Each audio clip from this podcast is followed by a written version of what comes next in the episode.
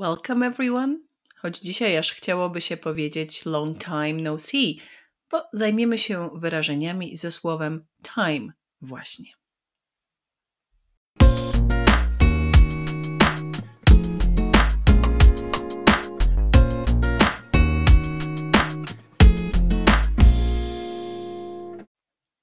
To jest podcast Addicted to Teaching. Ja mam na imię Sonia i bardzo się cieszę, że wcisnęliście play.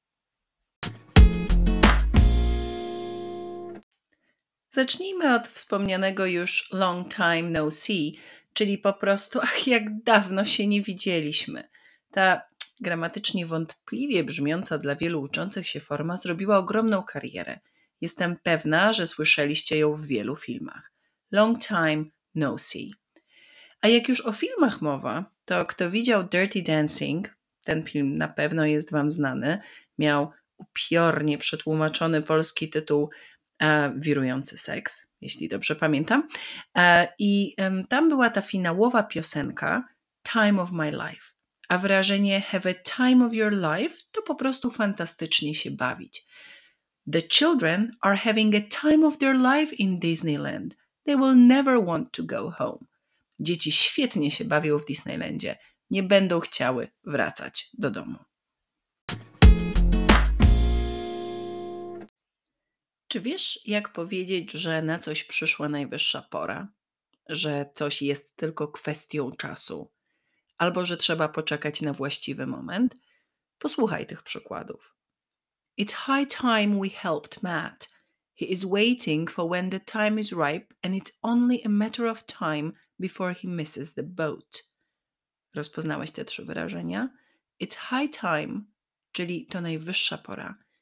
Można też powiedzieć it's time. Zwróć uwagę, jak zachowuje się czasownik po tym wyrażeniu.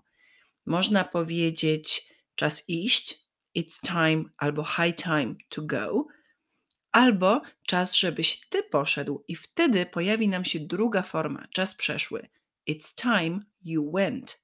Tak jak w naszym przykładzie. It's high time we helped Matt. Drugie wyrażenie, the time is ripe, to dobry moment.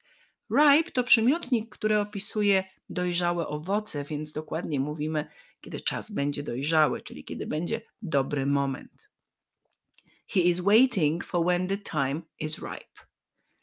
Ale to tylko kwestia czasu, zanim przegapi okazję. It's only a matter of time before he misses the boat. Miss the boat, przegapić okazję, doczeka się własnego odcinka podcastu, obiecuję. Czyli it's time albo it's high time, jest na to najwyższa pora. It's a matter of time, to tylko kwestia czasu.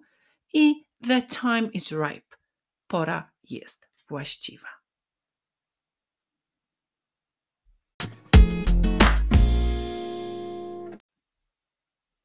Nie wiem jak ty, ale ja mam dość trudną relację z czasem. Mówiąc najprościej, wszędzie się spóźniam i ciągle gdzieś się spieszę. Dlatego mówiąc o sobie, często użyję wyrażenia pressed for time.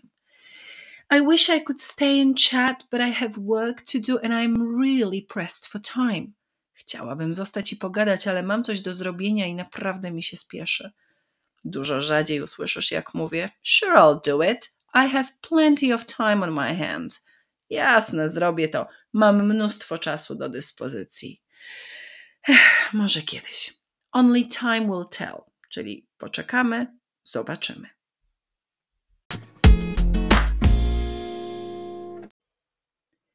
Time należy też do grupy tych kłopotliwych słówek, które łączą się zarówno z czasownikiem do, jak i make, ale kompletnie zmieniają znaczenie. Make time to znaleźć na coś czas. Na przykład, I have to stop binge watching Netflix and make time for studying if I want to pass the exam. Muszę przestać nałogowo oglądać Netflixa i znaleźć czas na naukę, jeśli chcę zdać egzamin. A kiedy ktoś powie ci, że nie ma czasu ci pomóc, możesz odpowiedzieć: Well, make time. This is important. Znajdź czas, to ważne. Do time natomiast oznacza odsiadkę w więzieniu. I hear his cousin is doing time for murder. Słyszałem, że jego kuzyn odsiaduje wyrok za morderstwo.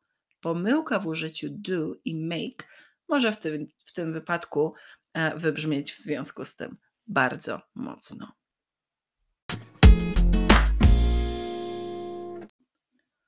Doesn't time fly? Czas biegnie bardzo szybko, prawda? Mam nadzieję, że spodobały się Wam te wyrażenia i przynajmniej jednego z nich, najlepiej jakiegoś nowego, w najbliższym czasie spróbujecie użyć w prawdziwej rozmowie. Na koniec, till next time, czyli do następnego razu, bo już dzisiaj zapraszam Was na kolejny odcinek. Dziękuję za wysłuchanie tego pierwszego odcinka podcastu Addicted to Teaching. Zapraszam Was do subskrybowania, odwiedzenia mnie na Instagramie i podzielenia się linkiem do odcinka z osobą, której może się spodobać. Jeszcze raz dziękuję. See you next time.